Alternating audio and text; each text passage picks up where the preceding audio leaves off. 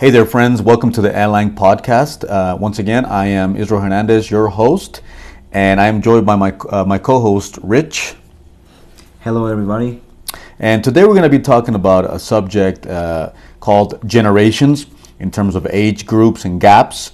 And we want to discuss it because we see a great deal of this in our job. And in addition to that, we're going to go over two subtopics that deal with it, with this, which is motivation and demotivation as we see it in our field. And of course, looking forward to your comments. Okay, so let's start describing the framework we're going to use. We're going to talk about like four generations, uh, starting with the baby boomers and starting um, finishing with generation Z or Z.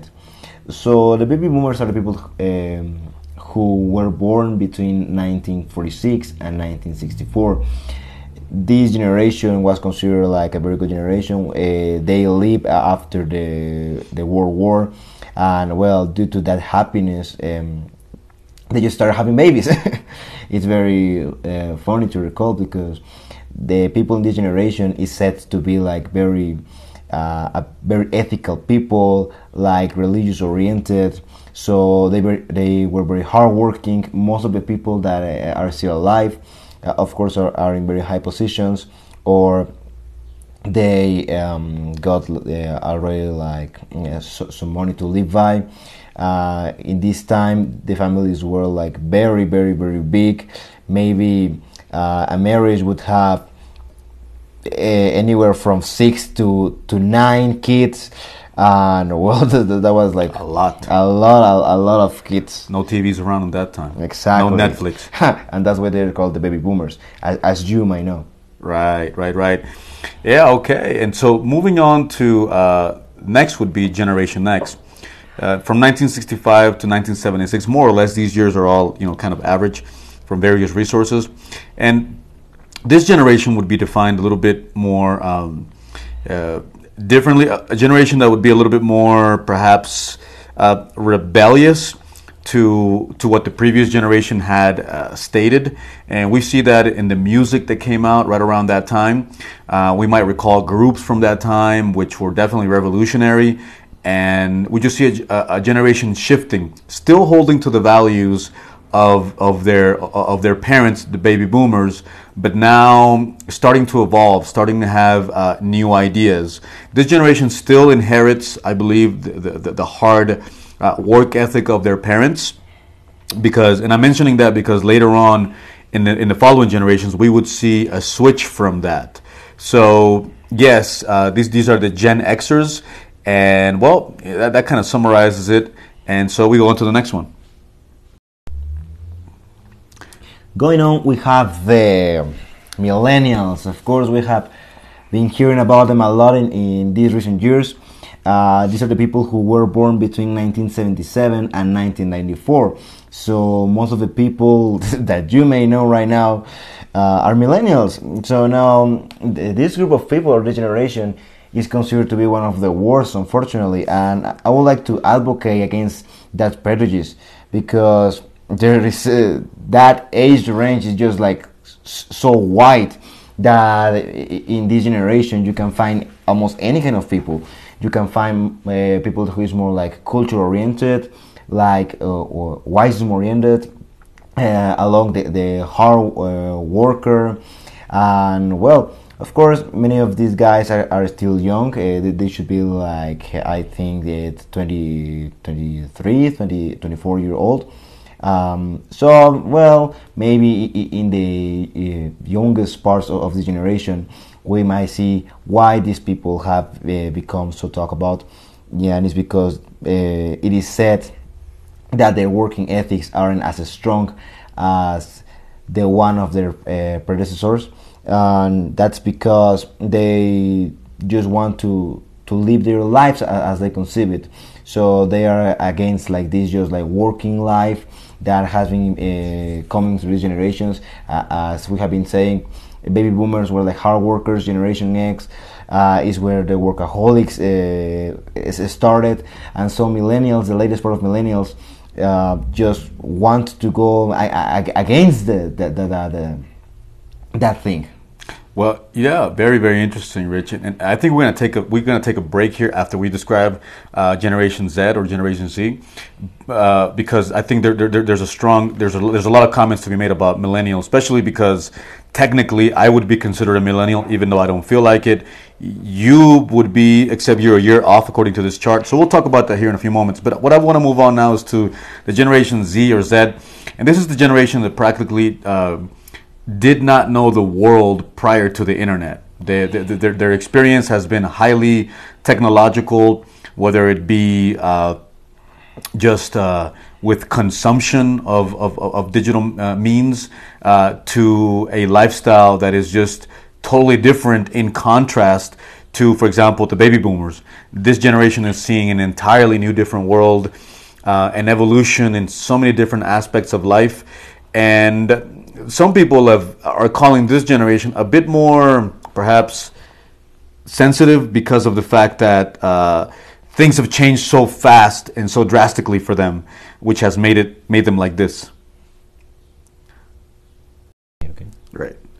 So as I was saying about uh, Generation Z or Z, uh, the biggest example I got, for example, is the example of my own children. Uh, I observed myself in the transition that was between my parents and I being born, and, and even them. and the thing that I observed the most is the, um, uh, I don't want to say overprotectfulness, but I would say the, uh, the desire to have uh, these kind of uh, kids uh, highly privileged in that the accumulation of pain that could have come from baby boomers, Generation Xers, all the way up to millennials, uh, it, there's, there's a natural desire for the people that oversee these children or teenagers to uh, simply not want them to go through any kind of pain uh, or at least similar to the one that was endured by you know the previous generations. And so i see them as a very protected generation. Um, i also see them as a very you know um, uh, a generation that's going to be highly inclined towards wealth in a way that other generations hadn't seen before because of the internet.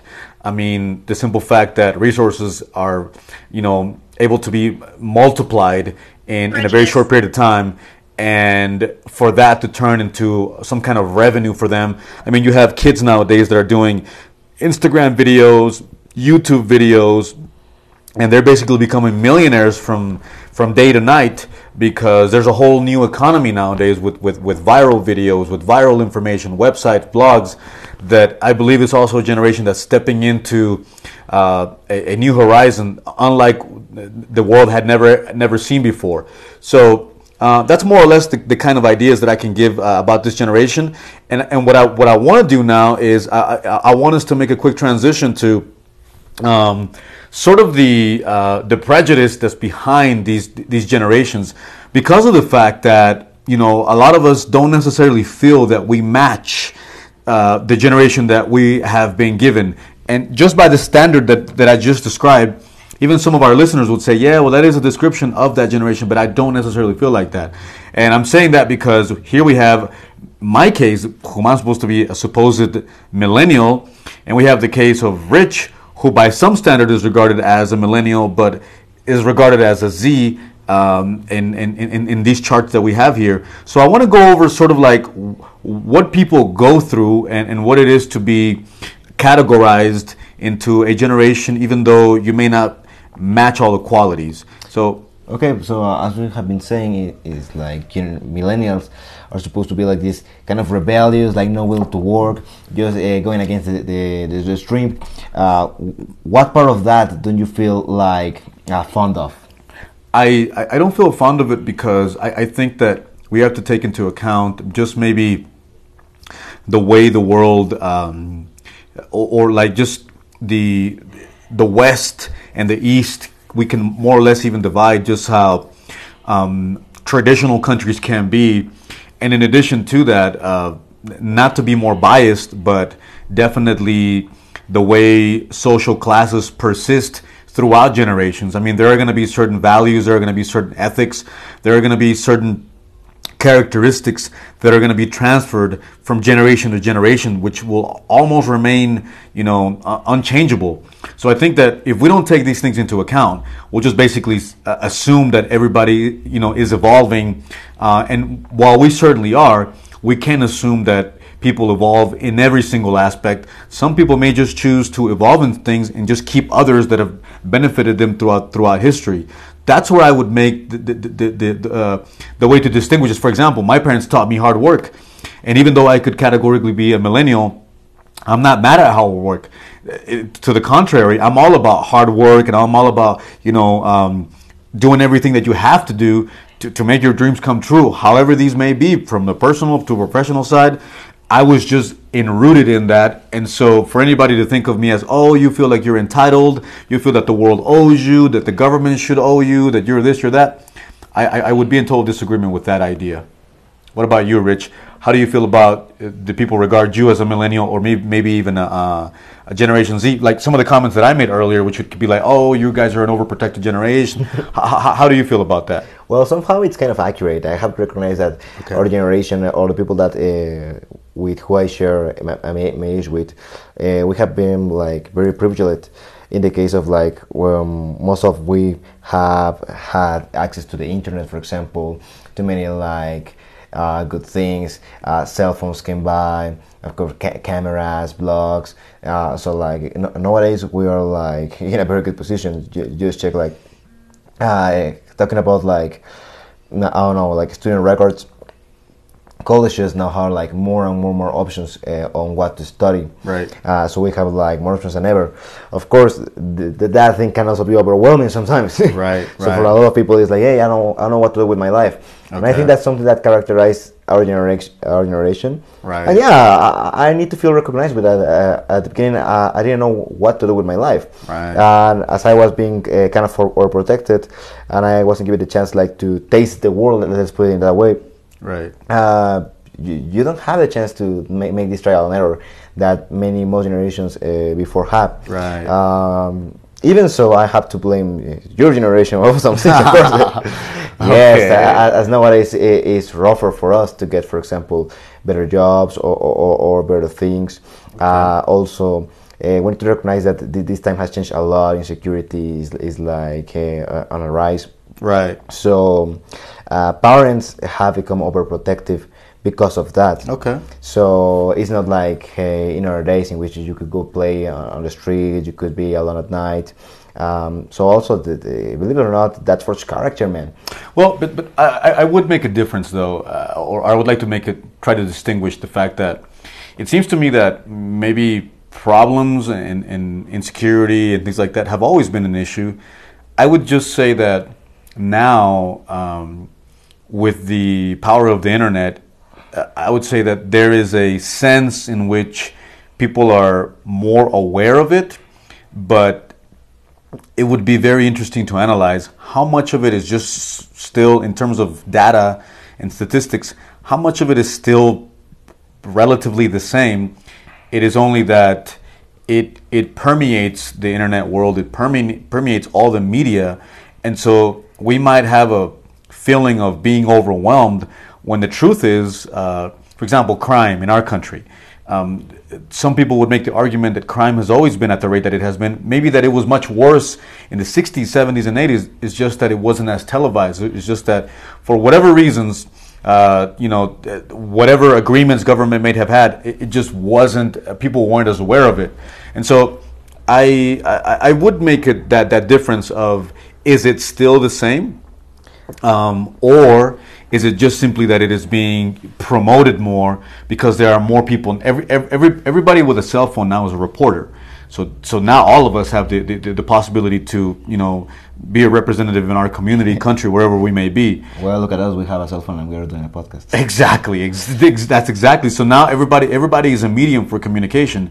So I, I, I would make that kind of a, a, I would just say now that the access to things is much, much faster. And so that could create a faster, you know, feeling of, of being informed yeah, or over-informed at times. I mean, man, th- th- that's the point of this is like uh, the access to information can be a double-edged weapon. Right. Uh, as our parents are becoming like more worried about the situation, Right. And as us, uh, well, you, you just became like kind of like with possibilities. But I think that the what is considered now Generation Z, that was born almost with a, with a, an iPad or a tablet, uh, they are just like falling apart on their social skills because now Right. they, they are getting like more used to be like independent uh, in, in the regards of just like being uh, investigating by themselves, Right. just playing by themselves. They don't going out by the reasons uh, it may be. They're just getting using used to like uh, virtual contact. Right. So no Right. more like uh, go, go playing soccer to the park. No more like falling from the bike while learning. It's Right. like th- th- those things happen in, in your Right. generation and in well, also in my generation. Right, right, right. Like, like the yes the young generation Z. Right. Uh, so that was my point. That i given this, uh, all this information is overwhelming in, in several ways. Not, Right. not talking only about like crime and insecurity, just about like the possibilities are so endless that now uh, they may seem as good, but there are like some cons of it.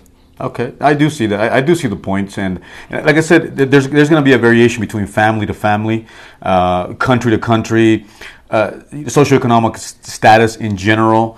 Th- there there are going to be those variations, but in general, I, I I believe we can conclude that you know these generation uh, definitions are true to the greater extent, and so uh, what I would like to do now is kind of make a transition to the topic of how we see uh, generation gaps influence in the way that we work in, in what we do, which is teaching second, third languages. I'd like to make that transition, and I want to make it now. All right, Rich. So let's talk about this whole topic we introduced at the beginning of the podcast, which was motivation and demotivation in the classroom. Uh, you and I have had the opportunity to interact with baby boomers all the way t- through Generation Z, and what, how, how, how do you see this? Or what, what comes to your mind more, just like by default? What kind of ideas? What kind of, you know, uh, testimonies rise up to your mind right away as you think of this generational gaps and their, and their way to see motivation and the motivation in the classroom? First, a huge disaster, man. Okay. What do you mean well, by that? No, I'm kidding. But uh, the truth is that uh, many people think that it is almost impossible for them to, to work together or even to be in the same place. But no, I mean, most of the people I have met uh, during my classes have been very cool. Mm, they like working, uh, they like studying, they are there because they want to learn a new language. So, well, yes, they are, they are very good. Of course, I need to mention that some of the uh, ideas that we have about a certain generation may be true for some people, but that is like the fewest of the students I have ever had.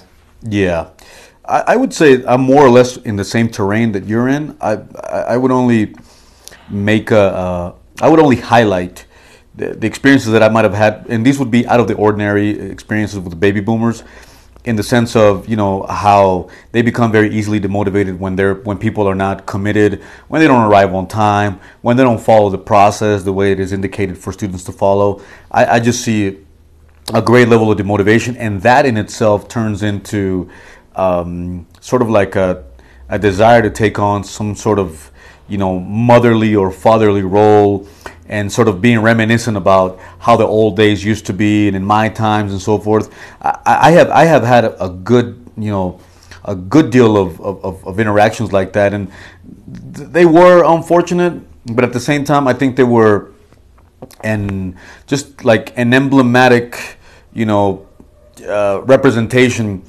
to or emblematic reminder to students of of how other generations reach success.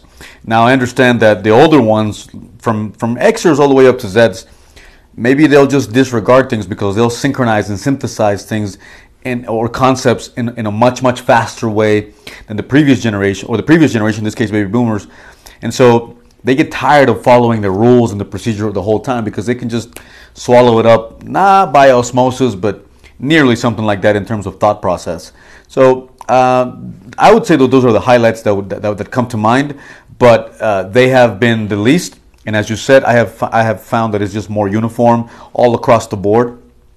And uh, well, Well, but also uniformity is a good thing for the class sometimes, as you generate discussions between them. Uh, some of their ideas, maybe not between boomers and X, but when you put together a, a boomer and a millennial, or, or well, the generation Z, is very, uncommon to see nowadays. Uh, uh, but still, uh, just the background that they have, uh, talking about, for example, I don't know, media and experiences uh, is, is very different, as you have been saying.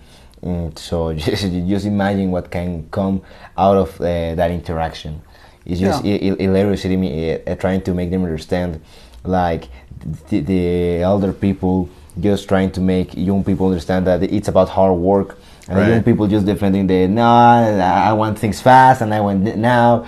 Um, of course, this is also a prejudice, but sometimes yeah, it, just comes like that, and it's undeniable. No, and, and you know, and you're right. I mean, I definitely see the uh, the positive inter- interaction that can happen and that has happened, at least in the context that I've been involved in.